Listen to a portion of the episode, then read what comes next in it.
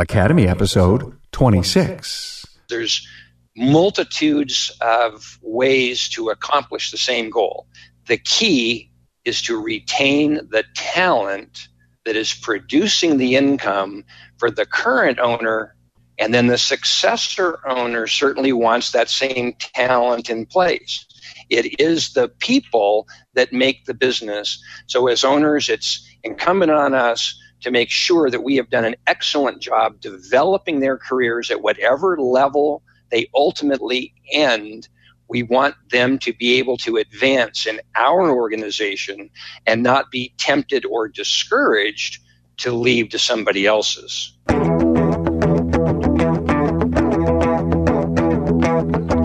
Welcome, automotive aftermarketers, to a Remarkable Results Radio Town Hall Academy. Listen to learn just one thing from today's episode on your journey to remarkable results.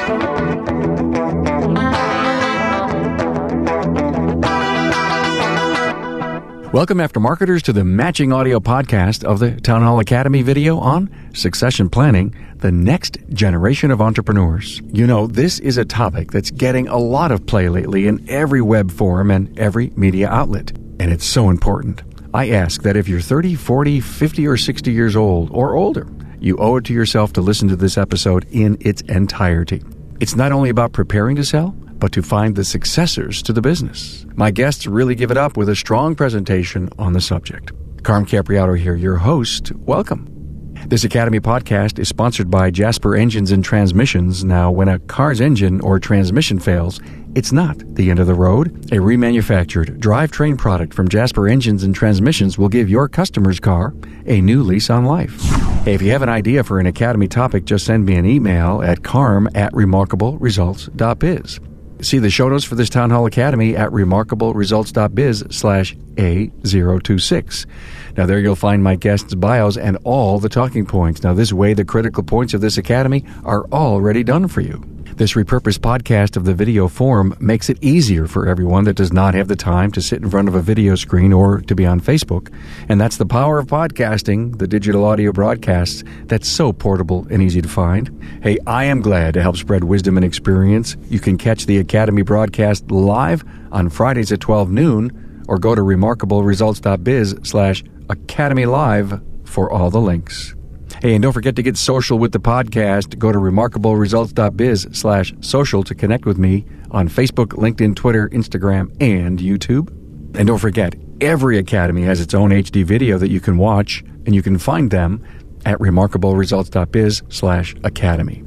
Now listen to Bob Ward, president of Warden LLC. Bob began his business career at a franchised car dealership overcoming obstacles to learn and earn the required skills to become controller, general manager, and then minority owner of Tacoma Dodge in Washington. A native of Seattle, Bob serves as a financial advisor and consultant to small business owners throughout the United States. He believes that your business should always be ready for expansion or sale, that you should get paid for what you built, and when you decide to leave it, your company should continue to prosper. He believes in a perpetual business where there is value, continuity, and legacy. And also, Russell Andrew is with us. He started working at the local gas stations at 14 years old. He bought his first business at 22. He was the youngest ARCO dealer ever at that time. Russ went on to buy a second ARCO station five years later. And at 30 years old, he sold the first station, converted the second one to a C store, and bought a closed, boarded up gas station a few miles away.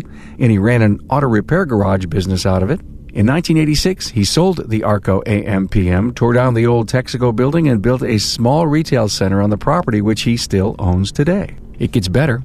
He moved a few hundred miles north to Paso Robles, California. And in 1988, Russell rented a 4,000 square foot building. He put all his stored auto shop equipment in it, and he opened Paso Robles Auto Repair. He ran that for 28 years, and in January 2015, he turned the business over to his successor. He now works for the business doing all the bookkeeping and administration duties from his home office part time, 20 to 30 hours a month.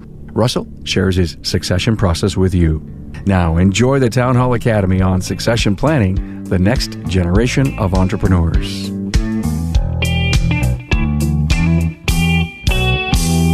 The Town Hall Academy from the Remarkable Results Radio Podcast, and we're here today, everyone, uh, tough subject, interesting subject, succession planning, the next generation. How are we going to get these businesses to the next generation of entrepreneurs?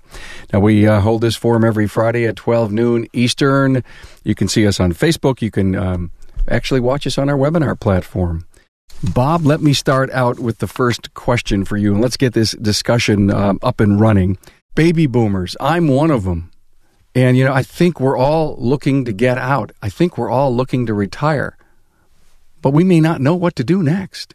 Virtually none of the business owners in the world today, regardless of their age, have thought ahead and thought that I'm getting into a business knowing that I will be getting out. Therefore, the entire journey ought to be focused on building something of value and creating a plan. There's always a place to start, I say. The first obstacle, Carm, that you and I and, and everybody listening needs to overcome is to understand the ultimate objective. Similarly to knowing we're going to retire one day, we need to have retirement savings in order to accomplish that. We have to be focused to the end goal. And if we realize that we are going to leave our businesses and we are going to retire, we can begin planning for that. So, how many small businesses in the U.S. Uh, are out there that all have this challenge? Uh, I would say 100%, Carm. Every small business is going to be sold, and it's either going to be a liquidation because there was no plan, or with a little bit of foresight and some energy and using time to their advantage, they can create a very elegant exit strategy where they can be paid for what they built and allow somebody else to realize the dream of ownership. You and I talked, and I found out that 70% of small companies will see their current owner depart. Are those departures always good? Well, unfortunately, no. And, and that statistic of, of 70% is 70% of business owners in the next 20 years will depart. So that's really the baby boom generation that we're talking about. 70% of owners in the next 20 years are going to leave their business. And when you say, is it good or potentially not? Unfortunately, tragedy does befall families, either a, disability or a death, and none of those are timely. However, they should be provided for from the beginning of business inception so that should tragedy befall, the business will still live and the families be provided for. Ideally, everybody lives a happy, healthy, productive life. They retire on their own terms and the business lives on. You know, what I'm hearing from you is the word opportunity, but on both sides of the coin, there are a lot of shop owners today that are looking for their second or third or fourth branch. So there is an opportunity. There are many great service advisors or managers of businesses that probably look at their owner and think about, wow, wouldn't it be something if I could actually take this over and, and buy the business? How do I start that dialogue with someone? And Russ, great to have you here because you had an internal candidate. And I guess my question to you is, did your internal candidate come to you? Did you go to him? How how, how did that mesh? Well, at the time, I I actually presented it to him and another employee uh, that both had about the same longevity at the business. Presented the opportunity to both of them together, knowing that one of them was actually a better candidate, and that was the one that ultimately became the successor, but I felt fair to uh, you know make it an equal opportunity to both of them. The um, he always expressed a desire to uh, be an owner uh, somewhere in his life. He's pretty young, so uh, you know he, he felt uh, he felt at some point in his life he'd like to own own a business like mine, and it just made sense that he he uh, ended up with mine since he knew the business pretty well after being there for so many years.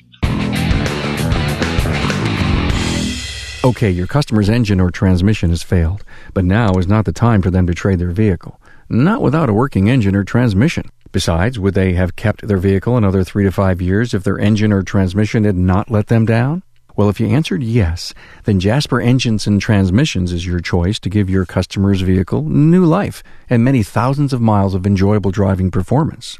When considering the high cost of a new or newer used vehicle, there's a pretty good case to be made for your customers to replace a drivetrain component that has failed or is delivering poor performance, rather than trading their car, truck, van, or SUV. Install a quality remanufactured Jasper product for less than your customer would have to invest in a different vehicle. Go to jasperengines.com to learn more about the money saving value of Jasper.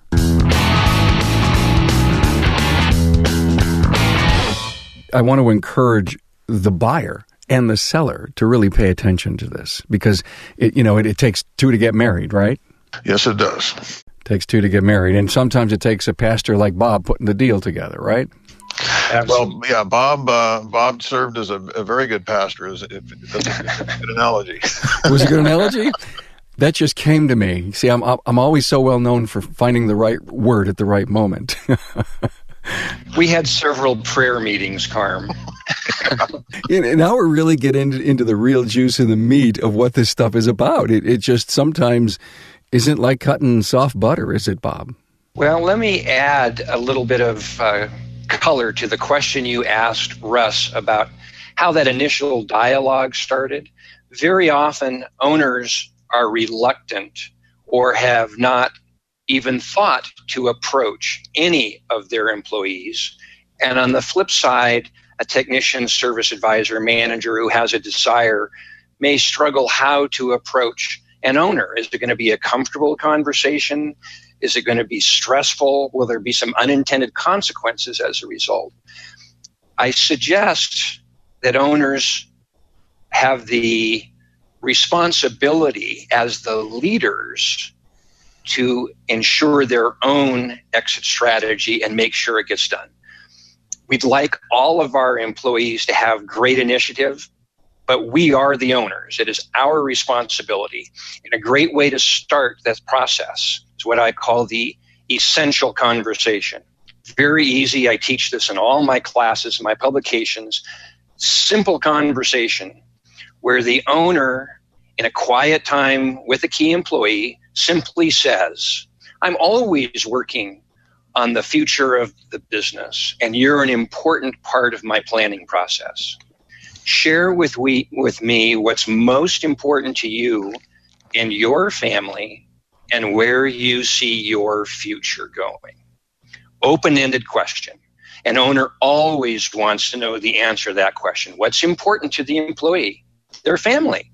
I care about you as a key member of my staff. Tell me what is meaningful to you and where you see your career going. Let the employee answer the question fully.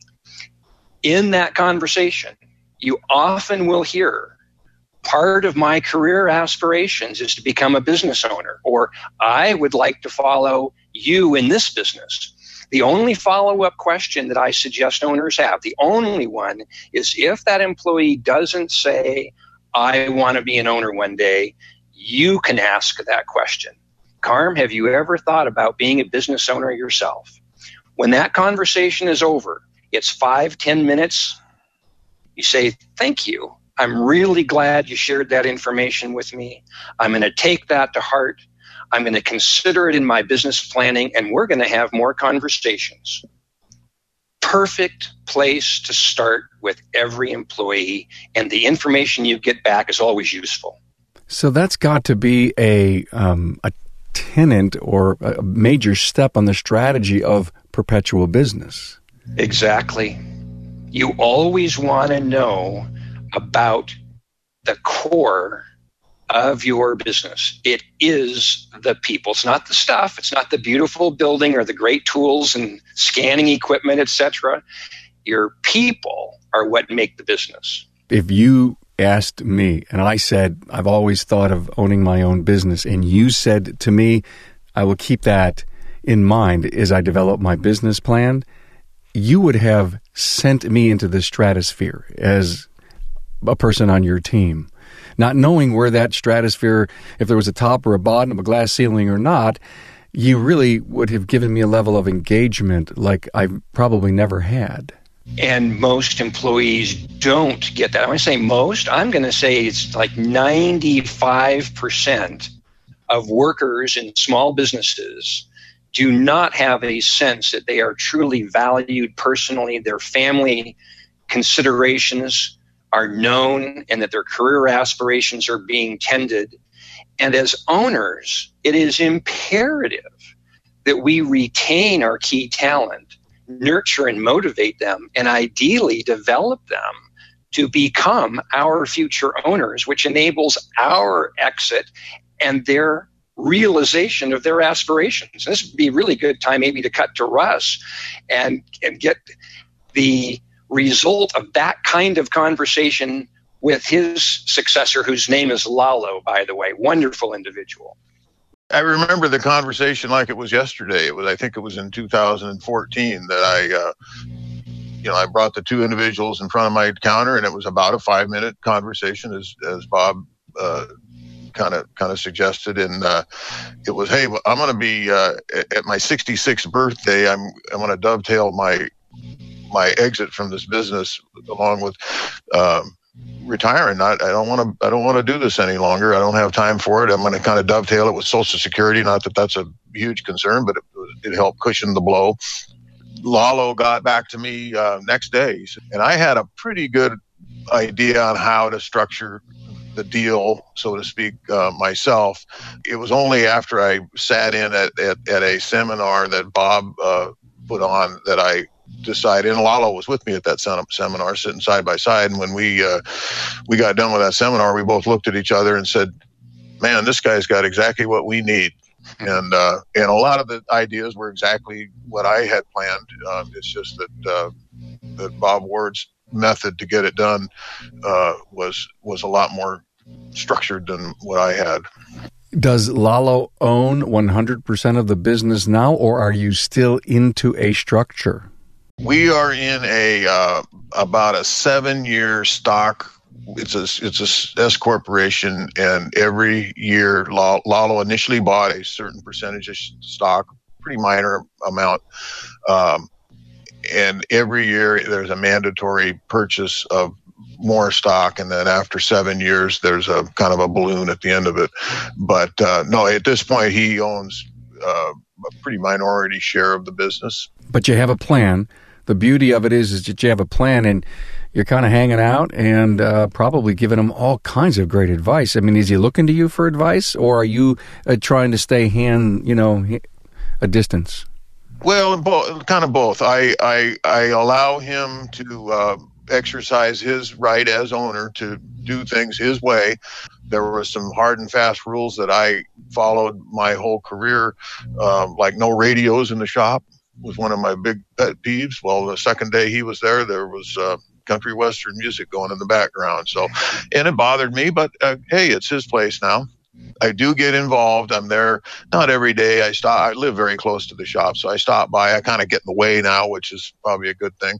But uh, I go by and pick up paperwork and fix things, and uh, you know, try to stay a little bit involved. And that was kind of the other beautiful part of this uh, process is that rather than a cut and dry, I'm in business one day, I've sold it the next day. I got a place to go and kind of wean myself off of my, uh, you know, it was my daily life for all these years. And uh, it, it has really worked out wonderfully from that aspect as well. I met a guy, I did an interview at his place. Actually, I went to it, and he was all about having music in the shop because he thought it was a productivity booster and good good for his people. I find that so interesting that you brought that up. Bob? I was just going to add that the enthusiasm and the delight for Lalo and his wife Judy and their two children is it's inspiring when you can enable the passion that other people have and let it loose to build and grow and be successful in their own right that is a I, I'm almost going to say it's more powerful and rewarding than the money side of a transaction. This is a young man in his 30s, young family. He's loving what he's doing. He's earning more money. He's creating equity for himself. His wife is delighted to support him and sees his enthusiasm. It's uh, it's inspiring. Russ, just add a add a little extra to that. How would you put an exclamation point on that? Well, Lalo, the whole time he was my employee, was self motivated. I never had to had to prod him to pick up the the slack. I mean, he was always looking for something to do. He was the first guy to say, "Hey, what's next?"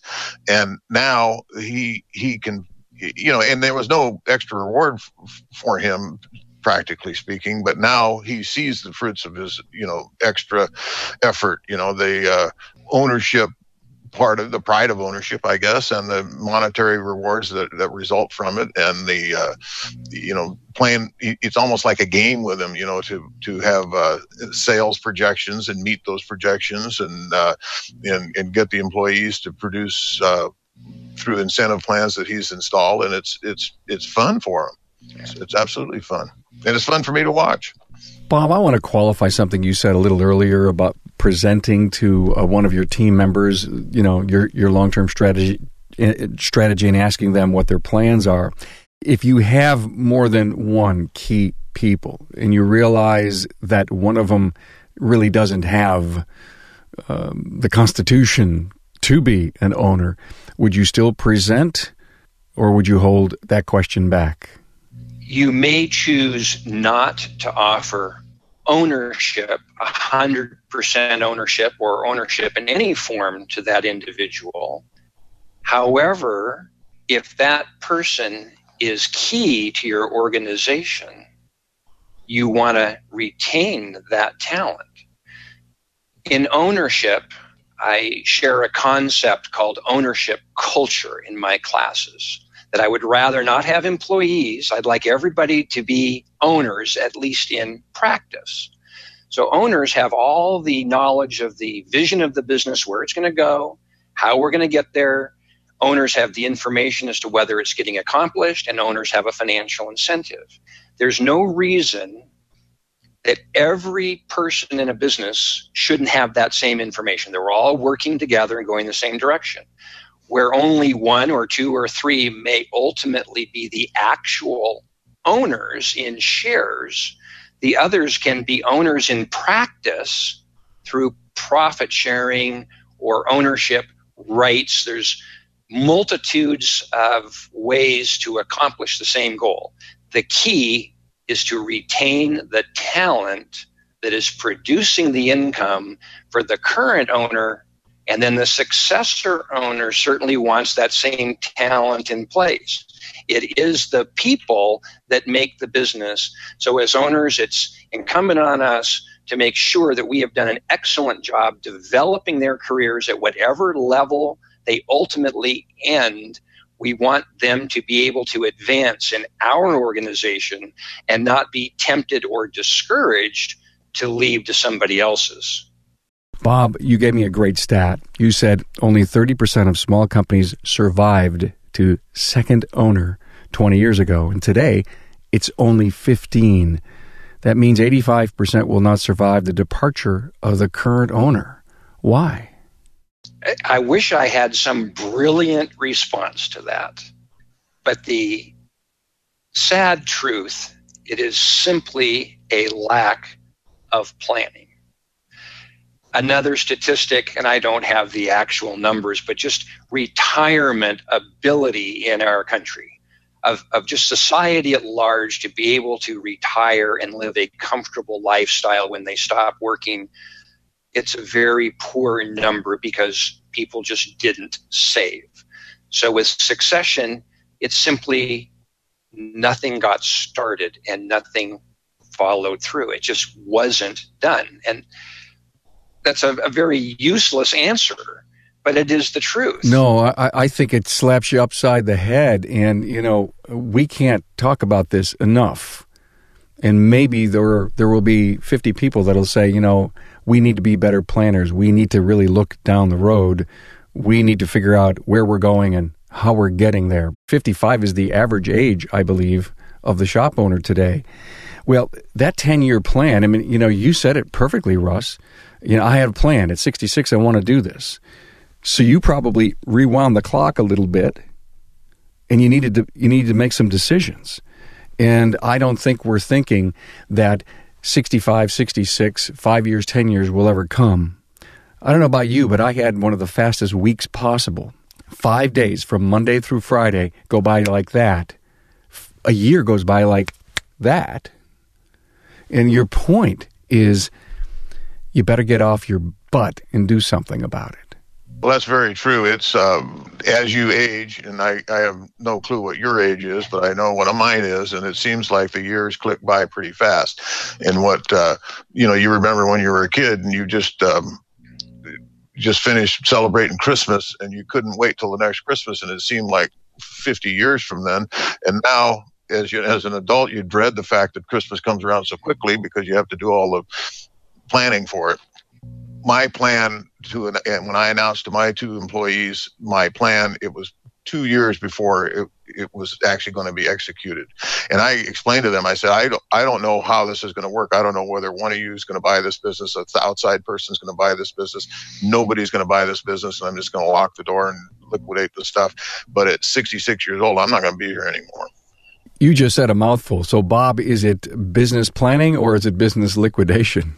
We don't want liquidation, Carm. When, when a business liquidates, uh, an owner's only going to get their, their assets at auction value. There really isn't anything there. And the shame of it is the legacy that an owner built over 30, 40 years just disappears. And a future owner like Lalo doesn't have the opportunity to reach that dream of ownership. The employees are let go, customers have to go find another shop, and the business community loses a valued business. Nobody would aspire for their future to be, I liquidated my business and walked away. The flip side of that and I hope everybody listens to this really carefully. The financial benefit is the sale of the business is part one. If you own the property, it's the lease income part two.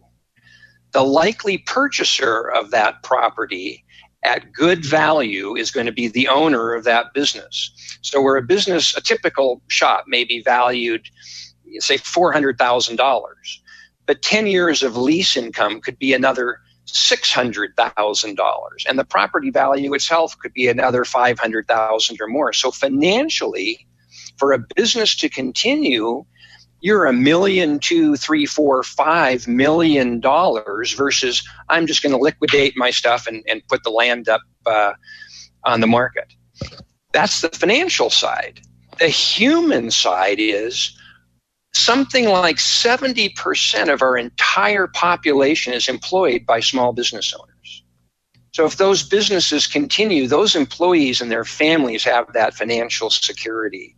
The customers continue to go back to the same business and enjoy that level of service, and the community keeps a nice, stable tax base and a valued uh, business there.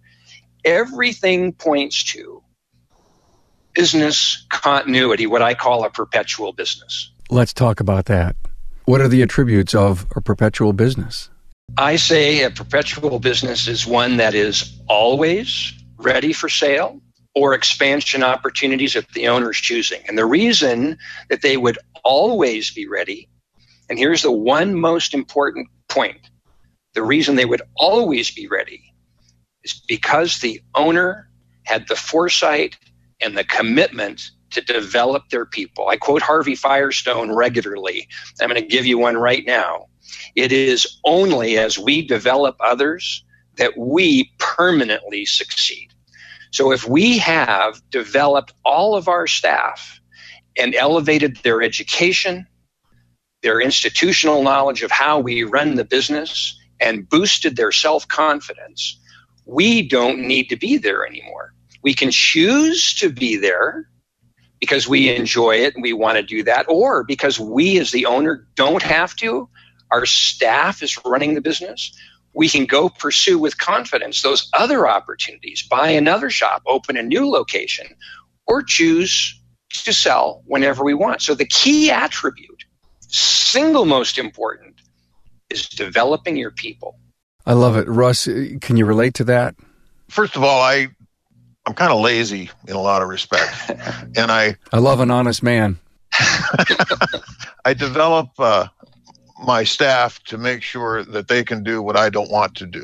and and ultimately that came to running the whole business. I mean, but most of the time it was, you know, I, I would have customers, I would explain to customers certain service procedures that were kind of labor intensive, and they go, "Gee, you know, you got to go through all of that. Isn't that hard?" And I go, "Hell no, I have Lalo do it. You know, it's very easy."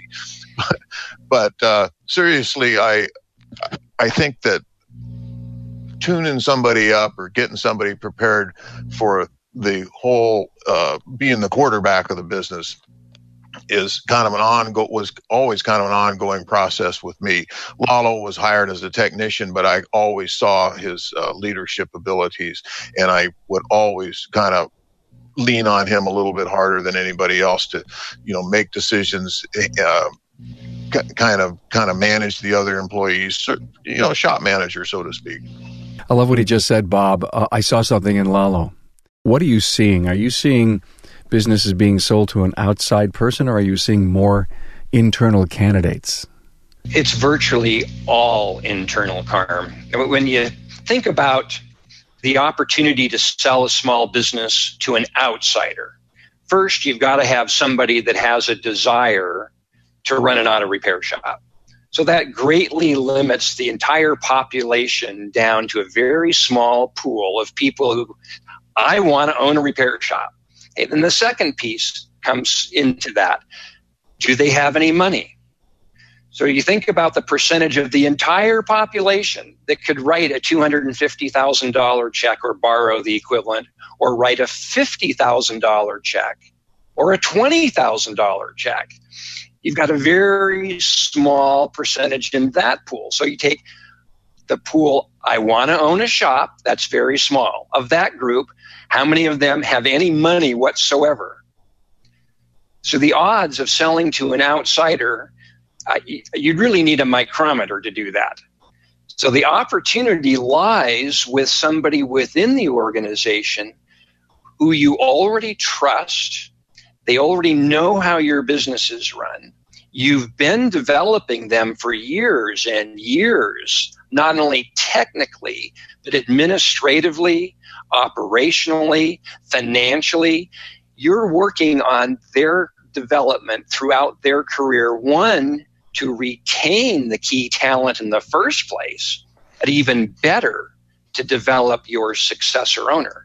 And along those same uh, lines about the attributes of a perpetual business, with people being the highest requirement. The others are you've got clean financial statements that are usable that an outsider can look at and they're accurate and they understand where the money's coming from on, on paper. You've got standard operating procedures in place. So if I'm looking at your business, Carm, and I say, how do you make the money you make? And you pull out this sleek, elegant, concise guide this is how we greet our customers. This is how we process workflow so that an outsider or that insider has the guide to replicate what you've done. Those are the other key attributes. But again, it's 90% is the people. I'm not going to buy a bunch of lifts and, and inventory. I can get that anywhere on eBay. Where can I find journeyman technicians, excellent service advisors, that's the challenge. And once we have them, it's incumbent upon us to make sure we have the development process and succession process to keep them. That's where the value is. Love what you just said. That's just like the big soundbite right there. That was that was great. Now, Bob, let me go back to um, the great statement you made about having that meeting with a with an internal candidate and asking them what their plans are. If that's step one, and you get a glimmer an excitement and, and something to, to work with. What's step two? Do you pick up the phone and call Bob Ward? well, that would be lovely, yep. Carmen. Certainly, I've given away a lot of early advice just to get that spark. The next step, in a practical sense, for the people listening to this podcast, are you have to take action. You know at this point, if you didn't know years ago. You know today you're going to leave your business. How are you going to leave it? Two questions in that one. How are you going to leave? and the other is how are you going to leave your business? So you know you're going to. There's no reason to delay till tomorrow or a month or next year. You know you're going to do it. Start the process. If you've gotten to the point where you identified one or more candidates, the next step is how do you advance their skills and get them financially involved? And there's multiple ways to get someone financially involved. One is a simple profit sharing. One can be deferred compensation. One can be compensation that goes into a pool for a future down payment. One can be that you're going to sell them a minority share in the business this year with more later. The ultimate is you have a complete from ground zero today all the way to the exit where every year is known, all the financing is done, you have a contract. That's the ultimate objective. But many people, let's say we've got a 35 year old owner listening. I'm going to work for another 30 years. I'm not ready to do a full 100% contract to get this done now. However, you do as a 35 year old owner want to retain your key people, help them achieve their goals, which helps you achieve your goal. So there's always a place to start. How long is a good plan, Bob? I can share that the average time to complete a full blown contract averages a year to get the process done.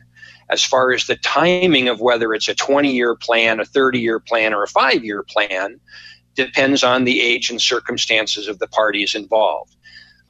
What must be accomplished is the defined path that you and I, as co workers in the same business, are going to attain. We have to know that we are getting there together. The details of the plan then are customized to our age and circumstances and our needs and wants. Thank you for that. Family. Uh, to me, that's an interesting piece here. Um, Russ, while we were testing your stuff the other day, um, I met your son Todd. He's obviously not in the business. It wasn't for him. No, I. Both my sons have little or no interest in the automotive business. But there are Bob families involved. Does that take a different pathway, or does it follow your plan? It still follows the plan. A struggle with family succession is very often parents will take things for granted that my child or children are going to come into the business or that because my son or daughter is working for me now, they will be the buyer. And nothing gets decided, nothing actually gets defined. There's just this pipe dream out there or this discussion or maybe there's no discussion, it's just taken for granted, but the same challenges are there. Children want something defined. They don't want to work for their parent for 10, 15, 20 years with the hope, well, someday I'm going to get this business. One, if it's not defined and there's a death and there's more family involved, you've got a horrible mess on your hands. And the other is children can be discouraged just like employees if nothing is defined. Then you add dynamics. Maybe you've got a child and a key employee in the business. So there's everything is unique, has its own nuances, needs to be solved, everything circles back to get it defined. Know where we're going. There's written agreements that may be simple in the beginning and more complete at the end, but without a defined plan, everything is at risk. And I'm going to throw this back to Russ real quick with your permission. If Lalo had not been there, what was your exit strategy? Probably the most likely thing would have been I just would have closed the business. In my situation, it's a leased building. I've got 50 years of accumulated stuff that's all in this building. I got 30 day receive or payables that I would, if I shut the business down, would have had to take care of without any income, without any, without any cash flow income. I estimate financially it would have been about a, a 90 day or it would have taken me 90 days to close it down and probably about 40 to 50 thousand dollars my own money to shut the place down and dispose of everything and put the building back in the in the condition it was in the day I rented it. So a lot of this was self-serving, so I didn't have to deal with all of that. The other, you know, the other plan was hopefully maybe to try to find a, uh, a outside buyer, which is unlikely throughout the years I was there, I was approached maybe a couple of times with people that wanted to move into the area and they were familiar with that type of business and they wanted, uh, they were just lo- looking to see if my business was for sale. And I'd always take their name and some, maybe someday I could make something happen, but it, it's, it's unlikely that that ever would occur, especially on your schedule, you know, and it, it, it just, uh, made more sense to groom the as we did, groom the uh, successor Lalo in uh, and make it a affordable for him, make make it comfortable for him to uh, since he didn't have the resources to buy me out, nor did I really want those resources. The uh, the way we structured the deal, it's actually a lot better for me to have the residual income over a long period of time than uh, than receive a lump sum. You know, in the event that I could have found somebody to give me a lump sum of money, uh, tax wise, it was a lot better for me to do it the way I'm doing it. And even if you had gotten a lump sum to sell your business, is it not true that the way this succession plan is structured, you're receiving more ultimate income than if you just got a check up front? Oh, absolutely. Absolutely. You know, it, it was uh, with your spreadsheet uh, spelled out very clearly. You know that the uh, the the sale of the business was one number, but then the uh, the long term income, you know, the the profit sharing, and then some interest and some other things. Uh, and the tax advantage has got to be the the most attractive thing for me. I mean, it's sale of stock; it's all capital gain. There isn't any recapture of any assets. Um, it's, it's a beautiful thing. It was a stock sale. Yes, yeah, it's a it's an ongoing stock sale, and the uh, you know the advantage to Lalo is um, he didn't have the resources to buy me out, and it, it, it's a it's an installment sale basically. You know, this is what's going on, and, and, you know, the more and more I continue to hear people talk, Bob, and I'm so glad you're on here, and you too, Russ, is that the options exist and they're there. And this is just so great proof. We can go back to this episode all over and over and over again when we meet people and says, please go listen to this Town Hall Academy on succession planning, the next generation, because the ideas that are coming out of here are probably not new and fresh, but they're confidence builders. They're almost like uh, they're starters. They're self starters. Match it charcoal. Boom. We have we have something now. I, I couldn't help but think, Bob, when you were talking, we were talking about families because there's a lot of, you know, there's a lot of sons and daughters in families today. And I know one succession strategy from business owners that are family. They say, son, daughter, someday this is all going to be yours. And they never do anything about it. And that was your point. And that's that the, the point is, is they just cannot dangle that because people, families kids, they leave, don't they, Bob? They get discouraged just like anybody else that's trying to make their way in the world, provide for their family, build value, provide for retirement one day. All the same concerns are there. Owners struggle emotionally to leave their businesses. Virtually every owner started their business with nothing very little money, no operational experience for running a business, HR skills, legal skills, financial statement skills. They started with nothing. They overcame the challenges. They overcame the struggles. They made something of value. They've been in it their whole life. And to even consider leaving and letting go can be very, very emotional. I want to suggest to your listeners they take that emotion, personal emotion of, of regret or hesitancy, and flip it around to one of how much joy and pride am I going to feel by knowing my legacy is going to continue beyond me? And whether it's my son or daughter or key employee or combination, that my struggles were something else that I overcame in my business life to enable the next generation to avoid many of the struggles I had to go through, and they can continue to carry on what I created. You almost like take the pride out of it and flip it and find the energy the other way.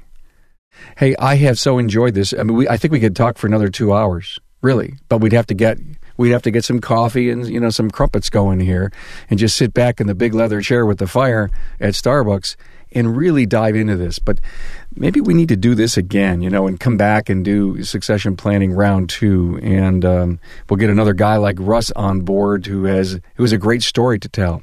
But I, I would really love to go around the room here and give both of you a, a final word and some advice that you may want to give to your colleagues. Russ, anything? I think I mentioned this before. I had a pretty good idea on how to. Once Lalo and I decided, hey, we're it's going to be your business someday. How do we get this done? I had a pretty good idea of how to get it done, but I know myself, and I wouldn't have got it done. I'm a pretty good procrastinator, and when I decided to enlist Bob's services that was probably the smartest thing I could have done for that reason alone. To, that he got it done. He's he he, may, he makes sure that there's progress every day on our deal. But one of the one of the better points and the most valuable thing he provided us was he's got a beautiful mathematical matrix that puts a precise number value on the business. It's an it's an appraisal. So you know, for lack of better words, and that is so comforting to know that Lalo that I didn't come up with that number, and he's not going to question that six, five or six years from now or six months from now. This was the number that was that was arrived at through a mathematical process, and he's comfortable with it. I'm comfortable with it. It's a it's a you know, I, I will never ever have the feeling that hey, I screwed the guy or or I didn't get enough. It was it's a it's it's the perfect number down to the penny. You know, Russ, I hear uh, some. I've had some guys on before, and they say, well, you need a business evaluation person, you need you need a lawyer, you need an accountant, you need a lot of people on the team to make something like this happen. Did you have a lot, or was it just Bob that carried you through here? Bob did um, ninety nine percent of the process. He is not an attorney. He uh, absolutely insisted that the attorney draw up the contract. I went to my family attorney, my estate attorney, handed him the letter of intent that Bob produced, and he looked at me and he says, "What do you want me to do here? It's all done." he put he put his letterhead on it basically, and uh, sent me a small small bill for his. Just add just add water, right? yes, Bisquick. Bob, Bob's a one, almost a one stop uh, service, other than other than the contract. Well, we weren't here intending to do a commercial for you at all, Bob, but it seemed to have come out. So you're going to have to send me a check. I think I'm only kidding. I'm only kidding. Well, those were were very very very kind kind words and and this is it's comments like that that drive me to do what I do. I, I came from a, a business background myself, started from nothing like everybody else out there, built something of value, sold it. Now I help other business owners, and it's people like Russ and his wife Debbie, Lalo and his wife Judy, that seeing how their lives can be fulfilled because I added a little extra something to the mix just inspires me to do it more. I really respect and admire small business owners. They are what makes our country great. I've not met a single one that didn't earn and deserve a successful retirement and getting paid for their life's work. As we mentioned earlier in the show, 85% of small businesses will not continue beyond the current owner. Your work, Carm, and having guests like me and Russ and others is helping to change that dynamic. So I'm going to give you a commercial back that I really admire what you're doing in the industry and the knowledge that you're sharing and that uh, spark to action, which I agree is so imperative, can really make a difference in people's lives. Well, I hope this does. And how can people get a hold of you if they'd love to? The easiest way, go to my website, perpetualbusiness.co. There is a couple videos there that explain processes and what I believe a perpetual business is. There's a contact phone there. But, uh, you know, because we're kind of family, I'm just going to give my personal cell phone number out. I'm happy to take any call for an introductory conversation. That's 206 304 7723. I'm always happy to provide a little extra advice and get people started. Thank you. First time ever, cell phone given up on the Academy. Wow, cool. Russ Andrews, Bob Ward, thank you so much for your great wisdom and advice for the Town Hall Academy. My pleasure. Been fun. Thanks, guys. Thanks for being on board to listen and learn from the premier automotive aftermarket podcast. Until next time,